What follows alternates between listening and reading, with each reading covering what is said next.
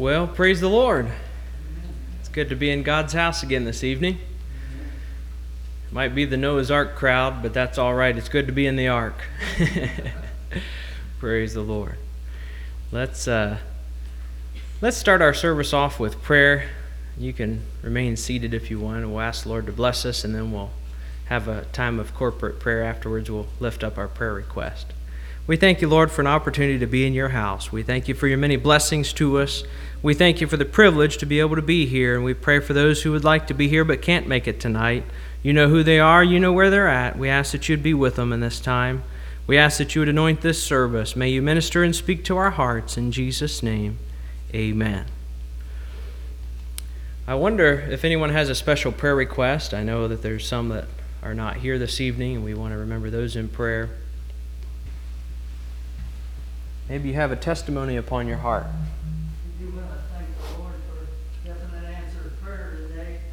Good. I had an Arby's card that wouldn't work at Arby's, and I went in and they couldn't get it to work. And they told me in different ones I talked to said to go back to the store, and I did. And it took them a while, but they found out how much was on it. It was $25, and then they was going to give me a new Arby's card, but they didn't have any. I just thank God that I didn't lose it. I wasn't that I needed the money, but I didn't want to lose that $25. And I really appreciate the Lord answered prayer for that. I know it's not a great thing, but it's a lot of money to me. And yeah. I thank Him for doing that. And I thought of His many blessings and traveling mercies yesterday. I traveled a lot in the bad weather. And I thank Him for His traveling mercies and His goodness. I love Him. I'm glad He saves me and sanctifies me and keeps me by His power. Praise the Lord. I can do it at all. I praise Him. Amen. Praise the Lord. Anybody else? I do thank the Lord that I can be here tonight and thank Him that He takes care of me. Amen. I was trying to keep my windshield off this morning when I got out of work, and lifted my windshield wiper up. The windshield wiper fell off. And when I went to try to put it back on, with a plastic piece that holds it on, fell underneath the car. Oh no. And I couldn't see it anywhere, so I was afraid. And I can tell you, the miracle, the car beside me left. And I was able to pull over a parking spot so I could see it. Wow, good. And the Lord helped me find it, and I got back together and was able to get home, and I had to buy a wiper later. I thank the Lord for that. Amen. Good. Praise the Lord. Thank the Lord. I remember one time I was driving along and it was raining pretty good. And the big truck I was driving, I had cars hooked on the back and up on top of it. And driving along and kicked the windshield wipers on. And I went back and forth a couple of times. I said, you know, it doesn't seem like it's doing very good. And then, whoop, there it goes. That little clip wasn't on there either. But I thank the Lord for His protection. Amen. And many times He watches over us. Amen. I truly believe we're going to get to heaven. I think there's going to be some things that's been revealed, that will be revealed to us about how the Lord watched over us and we didn't even know about it. Maybe He healed us of ailments we didn't even know we had. Thank the Lord. Amen. He's worthy of our praise. Yes. I'm grateful for the snow. I really enjoyed looking at it today. And I'm thankful too that our God reigns in the heavens. And Amen. We can trust in Him and rest under His protection. Amen. Praise the Lord. Praise the Lord. My dad used to say, anybody that thanks the Lord for the snow is probably not a person that works in it. But I did enjoy working in it when we did construction outside. It was enjoyable. I've done car mechanics in the snow, and that's not near as enjoyable. Fishing for bolts. Amen. Thank the Lord. He's worthy of our praise. Amen.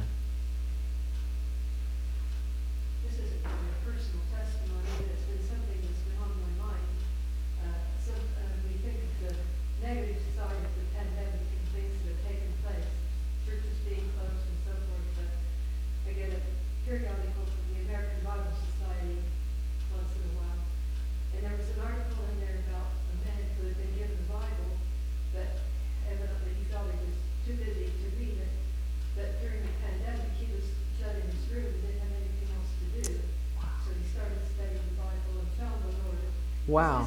Praise the Lord. I think about what the Lord has done. It might seem like a bad thing that has happened, but I thought that's one of the Amen. His name was Sergius. He's come to my mind at this point. Sergius. Sergius. He lives in Ukraine. Sergius. Well, let's remember him in prayer. New convert. Thank the Lord. And there's probably other stories too that we're not aware of. But thank the Lord. He works in mysterious ways. His ways are much higher than ours. And he doesn't let anything slip by. Amen. Opportunities to draw souls closer to him. Thank the Lord. Anyone else?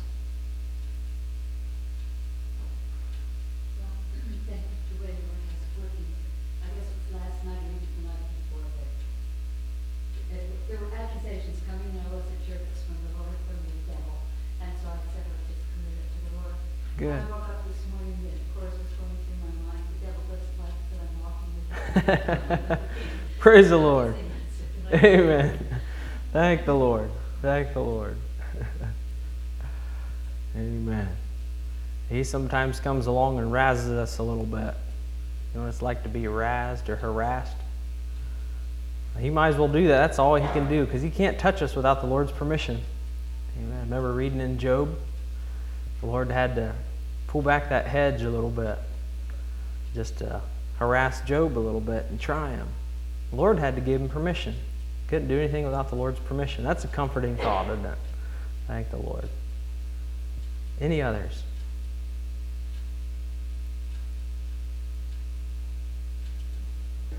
All right, we'll sing some songs.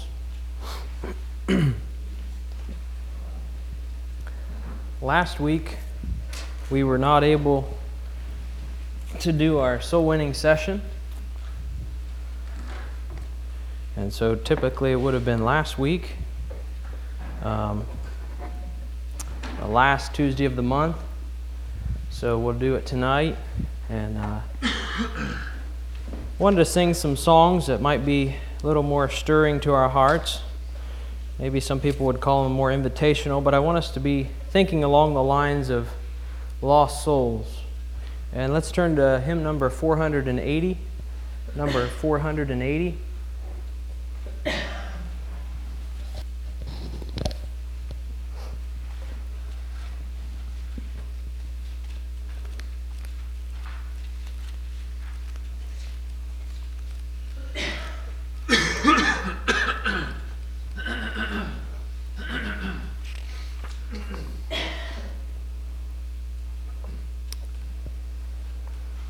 Notice the songwriter, of course, he gives the invitation. He says, softly and tenderly, Jesus is calling. But he says they're calling for you and for me. And then in the second verse, it said he is pleading for you and for me. And he says, passing from you and for me. The time is passing from you and from me. And then he talks about the wonderful promises of his love, promised for you and for me. And looking over that this afternoon, it just stuck out to me again, anew and afresh, that we sing these songs sometimes and think, well, this is only if a sinner is among us, or someone that's not where they should be spiritually. I want us to think about this calling. What does it mean for you and me as a Christian, as a soul winner? What is this calling? There's a calling to the lost soul, the sinner, to come home, and there's a calling to the prayer warrior, to the soul winner, to go out to the harvest. And we're going to look at that a little bit more in depth later on in the Bible study. Let's sing it together. 480.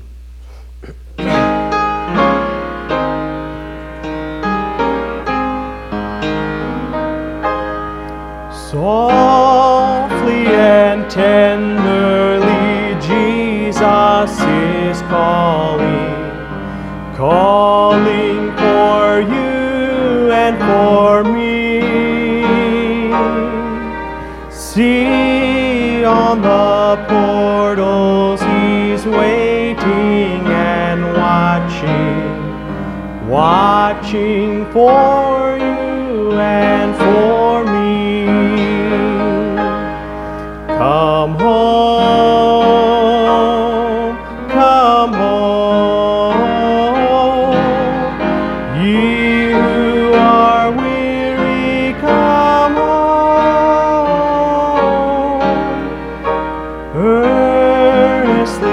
tenderly Jesus is calling, calling, O sinner, come home. Why should we tarry when Jesus is pleading, pleading for you and for me? Why should we linger and heed not his mercies, mercies for you and for me? Come home, come home.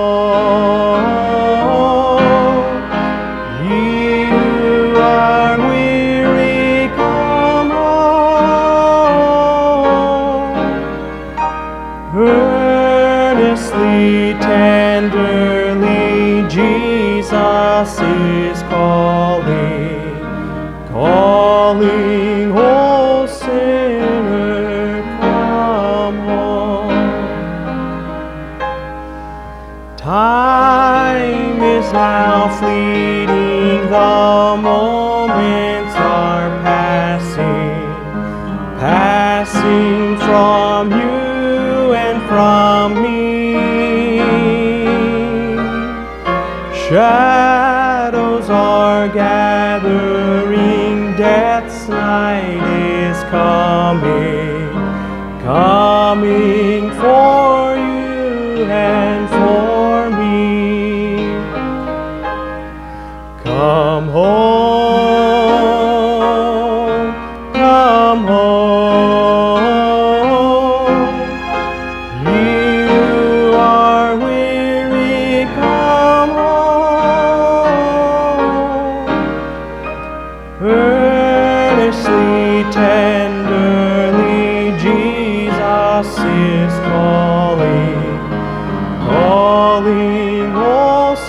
come home. Oh, for the wonderful love he has promised, promised for you and for me.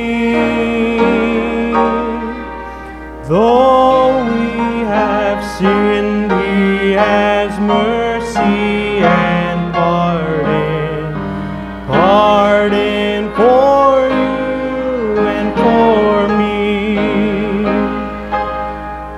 Come home, come home. You are weary, come home. Earnestly, tenderly, Jesus is calling, calling, O sinner, come home. And what a call that is. Do you remember that call in your own life? Amen. 477, just back a few. 477. Is your heart right with God?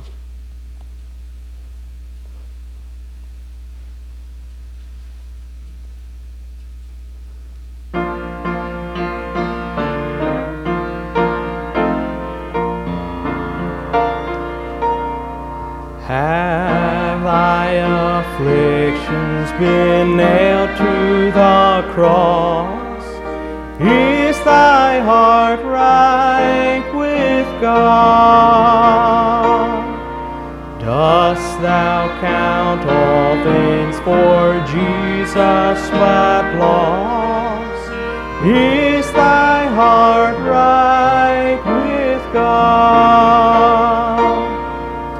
Is thy heart right with God? Washed in the crimson flood,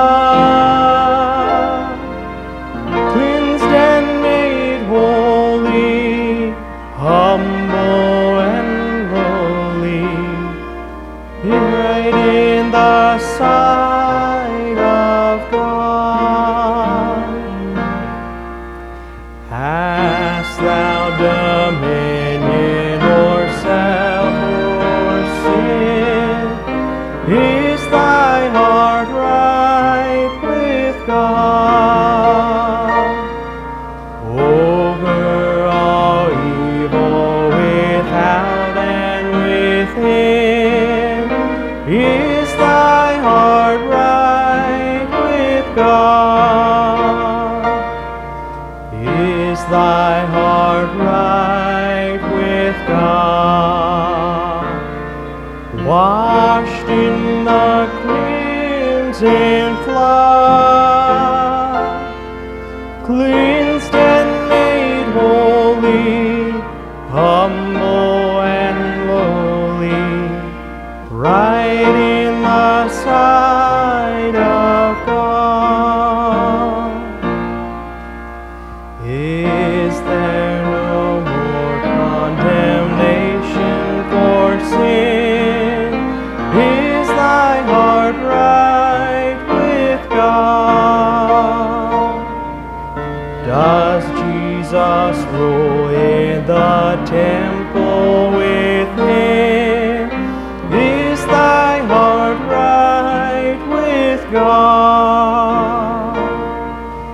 Is thy heart right with God?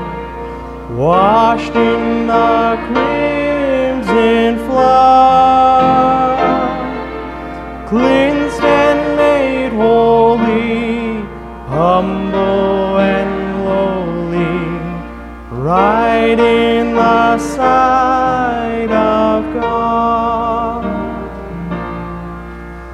All thy powers under Jesus' control.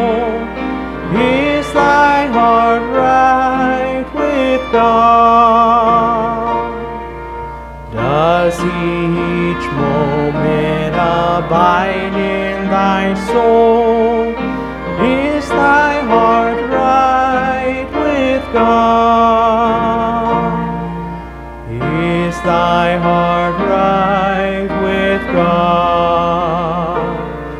Washed in the crimson flood, cleansed and made holy, humble and lowly, right in the sight of God. What a powerful question. Is thy heart right with God?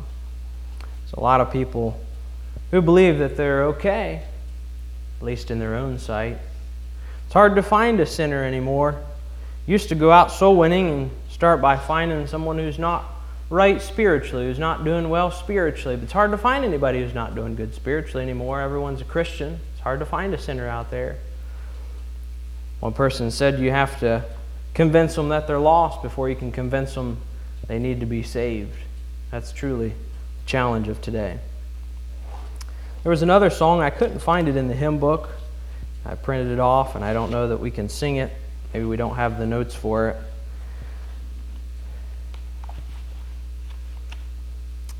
I thought maybe it might have been in the songbook by another title. It's Yes, I Know. Come ye sinners, lost and hopeless, Jesus' blood can make you free, for he saved the worst among you when he saved a wretch like me. To the faint he giveth power, through the mountains make a way, findeth water in the desert, turns the night to golden day. In temptation he is near thee, hold thee. I'll have to look at the other words. These are kind of mixed together. Holds the powers of sin at bay. Yes, holds the powers of hell at bay. Guide you to the path of safety. Give you grace for every day. To the faint, I think I read that one. Verse number 4 is, he will keep thee while the ages roll throughout eternity. Though earth hinders and hell rages, all must work for good to thee. And I know, yes I know, Jesus' blood can make the vilest sinner clean. And I know, yes I know, Jesus' blood can make the vilest sinner clean. That was pretty good. What a message for the lost and the hopeless. We have the answer. You've been saved, you've been sanctified, you have the answer that so many are looking for. Amen.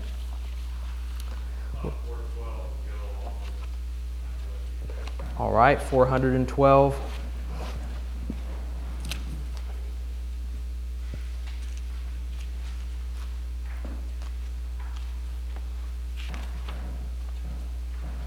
Let the lower lights be burning. Amen.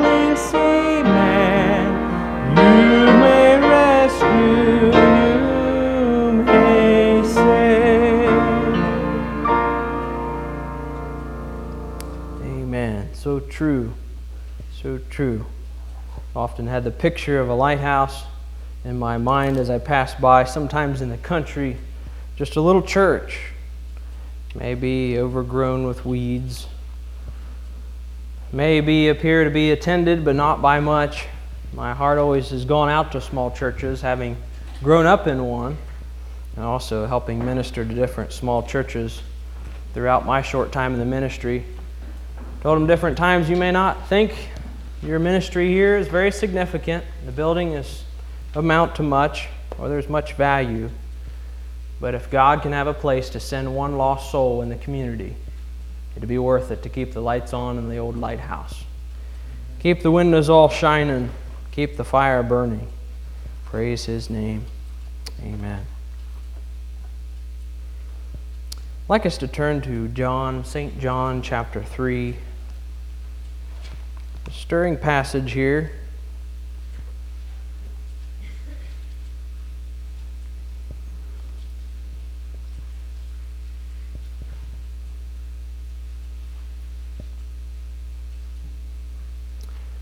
Our key text is going to be found between verses 34 and 38. We're going to ask the Lord to bless our time in the Word. We love you, Lord, and thank you once again for the opportunity to be here. Stir up our hearts and stir up our minds. Lord, give us eyes to see the harvest. Give us hearts that don't come up with excuses. Stir us tonight, we pray. Shine your light upon our souls as we look into your word, and we'll give you the praise. Amen.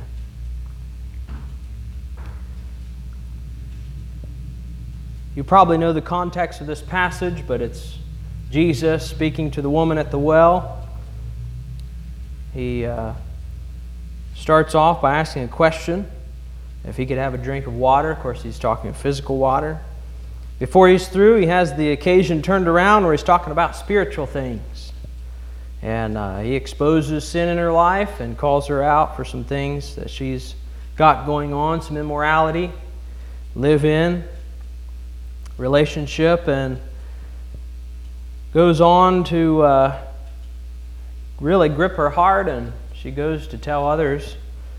And as you read down through there, you find out that others came out to meet Jesus.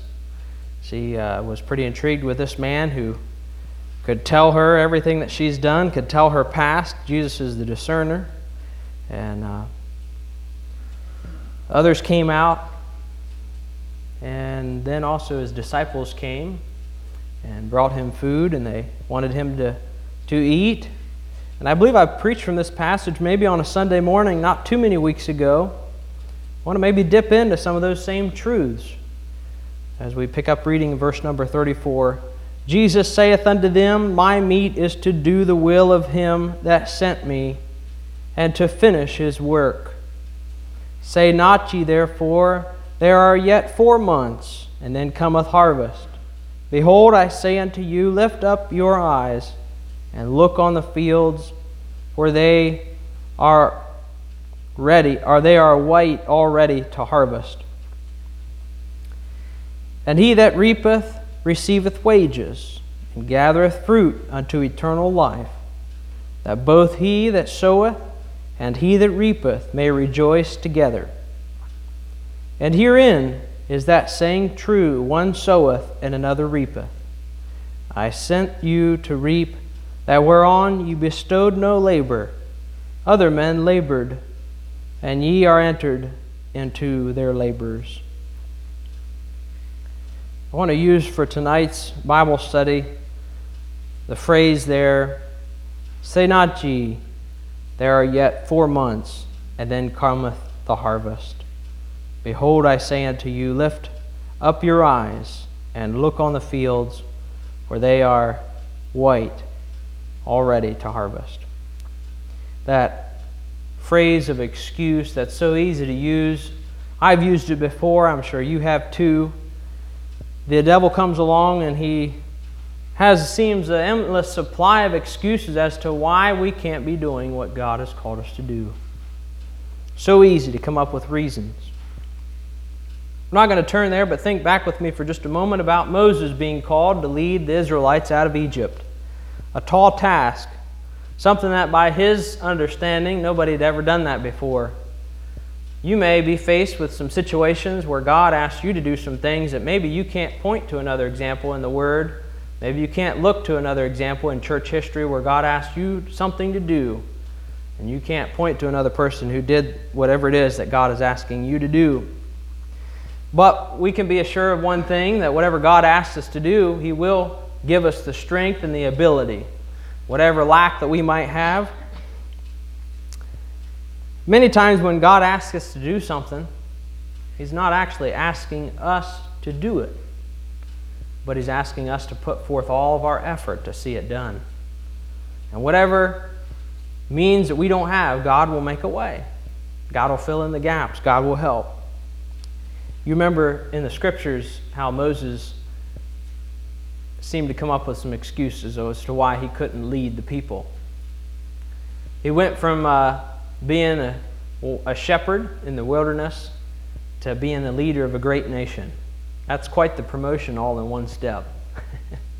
They say, be careful not to promote anybody, any new Christian. Don't promote a new convert, somebody who's not been faithful very much. It's dangerous. It can go to their head.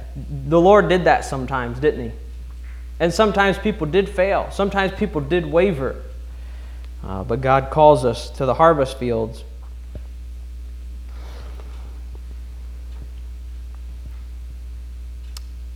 Say not ye, there are yet 4 months. Don't say that there's still plenty of time. I don't know about you, but I don't think that you're very different from me. I just don't. You're all unique. I don't think any of you have the same personality that I have. I'm glad none of you have the same looks that I have. I don't know if I'd put up with that. It's hard enough looking in the mirror. My grandpa used to say, he said, I know my face is no star, but I'm behind it. I don't mind it. It's the folks in front that get the jar. I know we're all different in different aspects and different ways. But I have reason to believe, of talking to other brothers and sisters in Christ and talking to some of you that are here, that God gives us the same command to witness and to win souls. He's given us all the same command. And the devil, the same excuses that he'll try to give me to use, he's tried to give you too, I'm sure of it. I'm just that sure. I'm just that sure of myself. Because the devil, he's got the same old tricks, and he'll wrap it in a different package and present it to different ones in different ways. But the devil's full of excuses. One excuse is that there's plenty of time. There's plenty of time for you to witness to your neighbor. There's plenty of time to see your loved ones saved. Don't worry about it right now. Yes, you want to see them saved. As long as you have a little bit of a hankering, a little bit of a burden to see them saved, that's all right. That's enough to, that's enough to soothe the conscience a little bit. You don't want to be to the point where you don't care at all, but the devil will say, as long as there's a little bit of burden there, a little bit of passion, as long as you mention it once in a while in your prayers, maybe as long as you have it on your prayer list, that's good enough. And the devil will come around with these excuses, and if you allow excuses to get in between you and your obedience to God and hinder your obedience to God, the devil will provide an endless list of excuses. I mean, he is the master of excuses. He really is. And he'll provide you an endless amount of excuses. Jesus is saying here, don't say that there's still more time. Don't let that be an excuse. And my compelling to you tonight, my exhortation to you tonight is, make sure that you're not a person who allows time to be an excuse. That there's still time. They're not on their deathbed yet. They're not passing away yet. We've got tomorrow. We had yesterday. We had the day before. We're going to have tomorrow. There's always more time. And that's how souls slip into eternity. That's how a church sits stagnant. That's how a church people become comfortable just sitting while souls perish.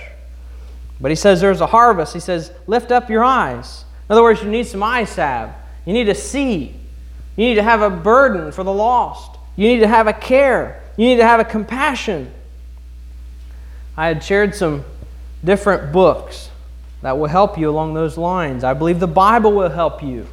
The Bible is the #1 soul winner book. Don't be confused. Don't let somebody else tell you that you have to have another book before you can be a good soul winner. There's been lots of good soul winners through the past that all they had was the Bible.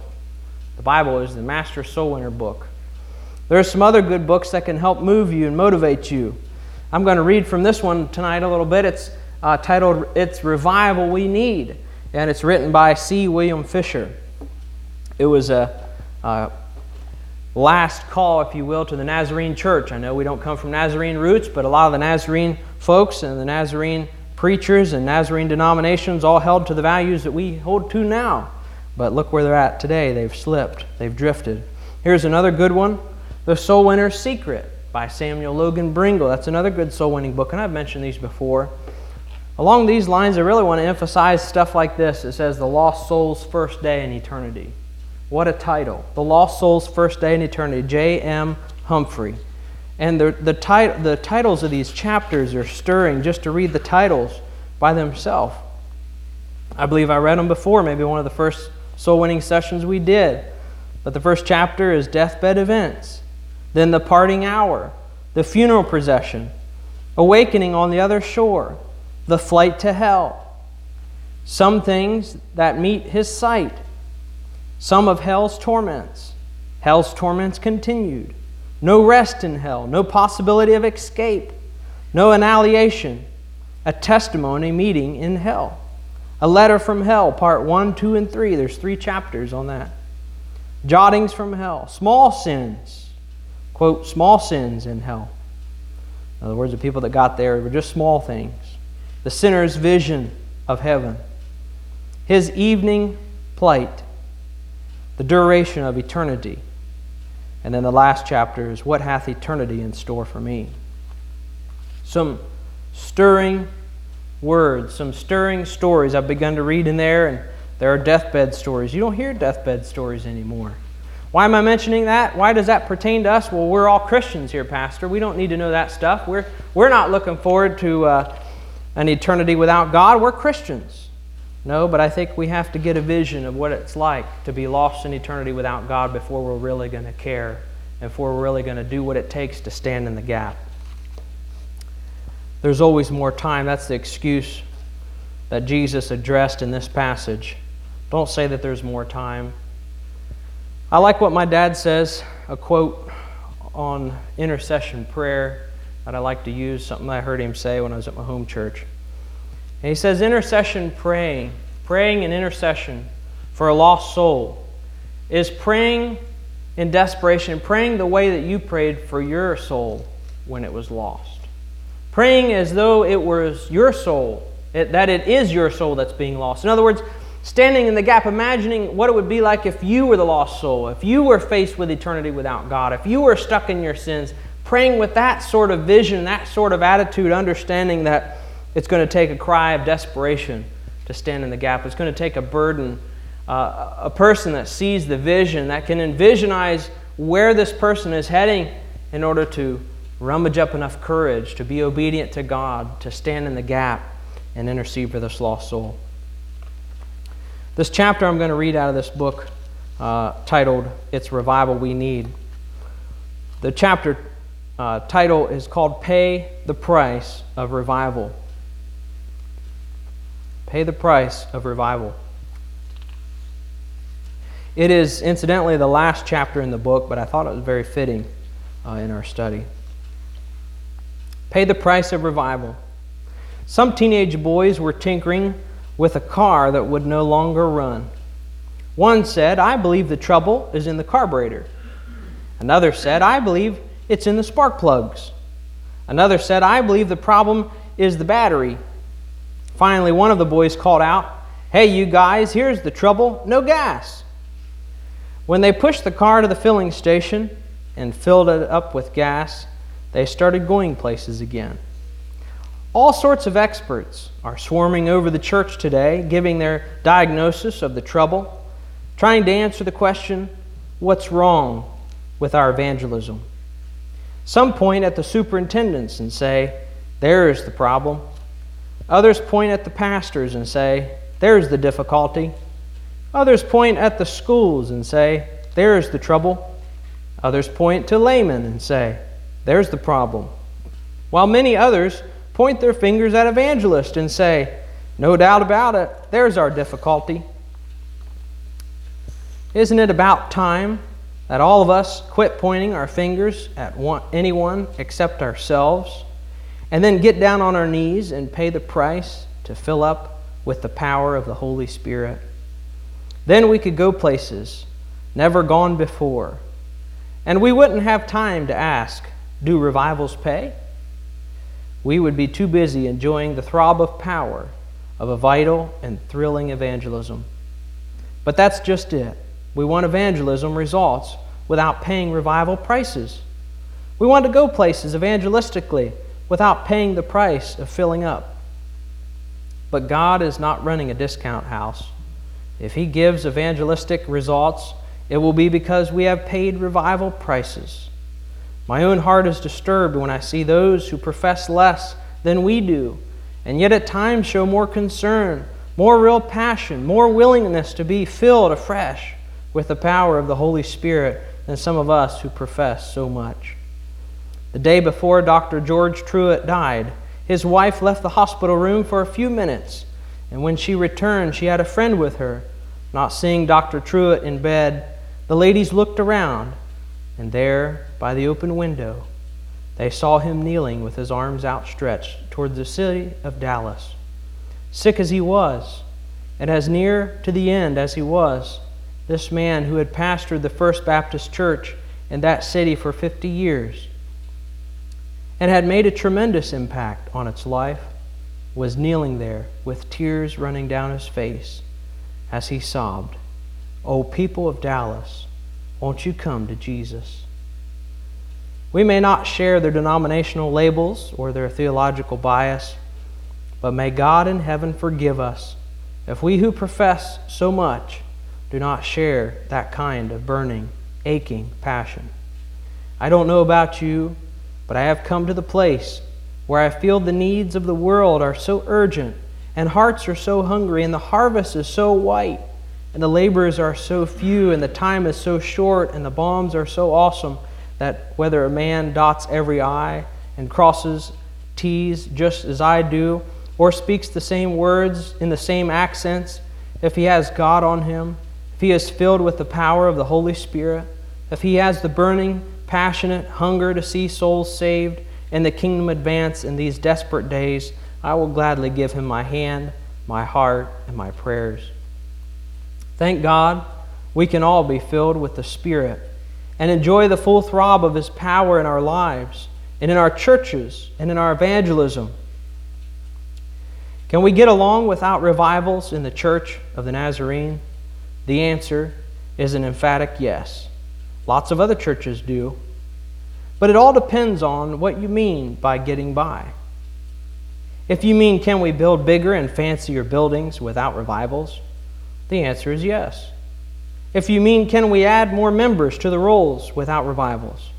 The answer is yes. If you mean, can we increase our college enrollments without revivals? The answer is yes.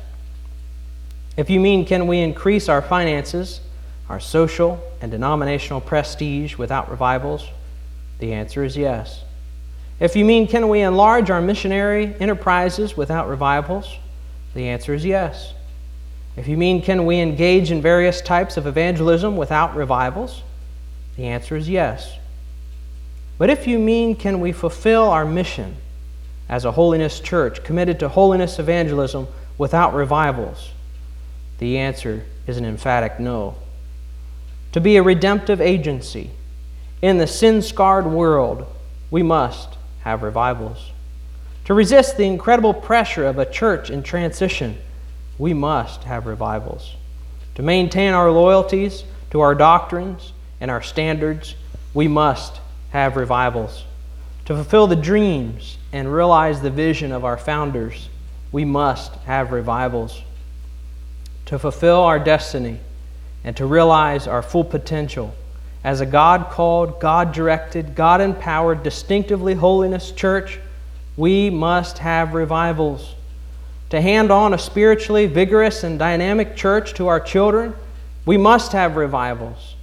To have an evangelism that is more than a mockery of our mission, but that is a genuine holiness evangelism that sees souls saved and believers sanctified holy, and that is at once the dynamic of the church and the only adequate answer to a confused and chaotic world, then we simply must have revivals. May God help us all to be willing to pay whatever price we have to pay for that revival emphasis that has ever been and must ever be the first and finest thrust of the evangelism in the Church of the Nazarene. I don't know how many people in the Nazarene Church have read that, but that kind of broke my heart, reading that and realizing where the Nazarene Church is today. Recognizing that there was a man who saw what was happening, who had spiritual vision enough to see the turn, see the twist, and see the downfall of a church denomination. You've heard me say it before, and it's no secret that denominations have strong points and weaknesses that non-denominational churches don't have. There are lots of strong points of a denomination. They can support ministries that a non-denominational church could never support, put missionaries on the field like a non-denominational church could never do, a lot of things. One of the downfalls is if the leadership of a denomination takes a turn for compromise, fails to see the burden for the lost, and lets go of the doctrine that they once held to. Many times it sets that barge flowing downstream, and not saying it's impossible to recover, but by history, it rarely happens. Rarely happens. That stirred my heart. I don't know if that stirred yours, but I hope it did. Say not ye therefore, there are yet 4 months, and then cometh harvest. Behold, I say unto you, lift up your eyes and look on the fields, for they are white already to harvest. They're white already to harvest. They're ready. I wonder how many souls are really ready to harvest if we could just get our eyes open. If we could just get in tune with the Spirit. I wonder if He would guide us to the souls that are ready. I wonder how many it would be on a day-to-day basis. I wonder. Leonard Ravenhill says some interesting things. There's been some things that I've heard him say, and I agree with his doctrine, but I've heard him say some things, and I've scratched my head a little bit. Some things I've heard him say, and I've had a hard time agreeing with at first, and after some deep thought, yes, he's right. He's much wiser, was much more spiritual probably than I am. One thing that he said the rapture, he's like, I don't care what you say or what anybody says. He said the rapture won't happen until the church sees revival and there's a white and spotless bride ready for the Lamb. That really struck me. He said until the church is really ready, until the church is really doing what the bride is to be doing, he said, you won't see the rapture. Those are his words, not mine, but they were very stirring to me. Continue to add on to that burden to see the church doing what it's been called to do. As when you guys had asked me to come and pastor here, I passed the message along. I said, if you're looking for a pastor who will preach 3 beautiful messages, very, very elegantly put together, preach those every week, visit people, smile, shake hands at the door, and say hello, and be the one that goes out and does all the evangelism, and you can just pad my nest, I said, you got the wrong guy. God has called us all to be soul winners. And it's my job to move each one of you to be soul winners, to be what God's called you to be. It's not good enough just to come and sit in here doing service times, and I'm not trying to shave you. I'm not trying to shear you. As it's been said before, I said the sheep need sheared once a year, but they need fed every day. Amen. I want to feed you. I want to feed you. I want to be with you. I want to learn with you. I'm not the one with all the brains. I might be the one with the least amount of brains. But I'm a man with a passion to see the lost saved and the saved sanctified, and that all would glorify God in holy living and purity of the heart. And it's our job to go out and win souls. And I know you witness, and I know I do too. I've been there when some of you have witnessed, and I appreciate hearing the stories. It's not pointing glory at yourself if you testify about how you witness to people in this church. This is a time when brothers and sisters come together and encourage each other, and that is how we're to learn. I was talking to someone today, and they talked about how a particular person in their life had arrogance, and they said any time they had to ask a question, that person would belittle them and say, oh, you should be smart enough to know that. And I said, you know, I had a person to do that to me one time. They said, oh, you should know that. Even I know that.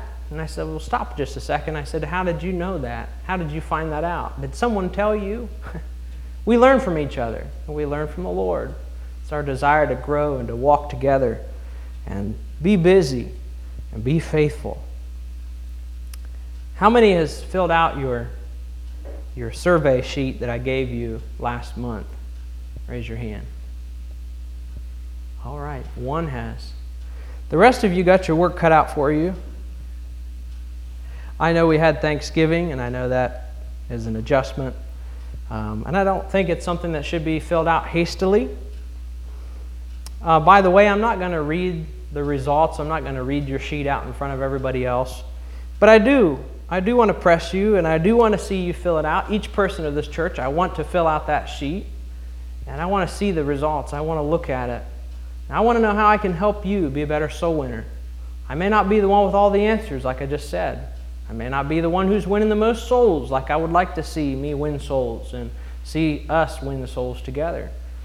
But I want to know what I can do to help you as your pastor, because that's my duty to help you. It's my duty to kindle a fire under your feet, to keep you warm and alive in a cold day, but also to keep you busy doing what God has called you to do. So do please take the time to pray and to fill out that study sheet. And you can put it in the little wooden box back there where there's a little slot to put papers in there. I'm the only one that has the key to that. I can rest assured that I'll be the only one that reads it. Or you can hand it to me at some point when you see me.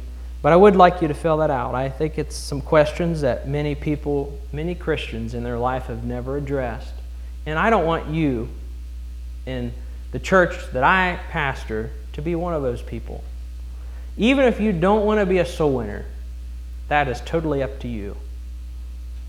But I want you to make that a conscious decision. If you're not going to be a soul winner, I want you to make that decision consciously. But as your pastor, I want to move you. I want to encourage you. I want to help you in any way that I can. And I mean that, and I hope you know that I mean that from my heart. Let's stand tonight and ask the Lord to bless us as we go about our ways. We do need you to help us, Lord. We love you. We are so thankful for all that you've done. From dying on the cross for our sins 2,000 years ago, to ministering and speaking to our hearts, to guiding us, Lord, into fellowship together, to guiding us and directing us day by day and giving us spiritual food each and every moment, giving us strength, Lord, all the things that you do for us. We're appreciative. We're thankful. We're grateful. Lord, help us to catch the vision that you have for us. As your disciples were there that day, may we receive this message that you gave to them. May we receive it anew and afresh. We make not excuses that there's still going to be time while souls are dropping off right and left, while our life is not promised tomorrow. Lord, it's easy to think about other people maybe not being there, but help us, Lord, to realize how long eternity is and how short this life is. May it change our vision. May it change our little world. Be with each one, we pray. Would you touch those and minister to those in body and soul that weren't able to be here tonight. We love them as you do. We can't wait till they're meeting back with us again. Guide us and direct us moment by moment. Let us live well-pleasing in your sight. In Jesus' name, everyone said, Amen. You're dismissed.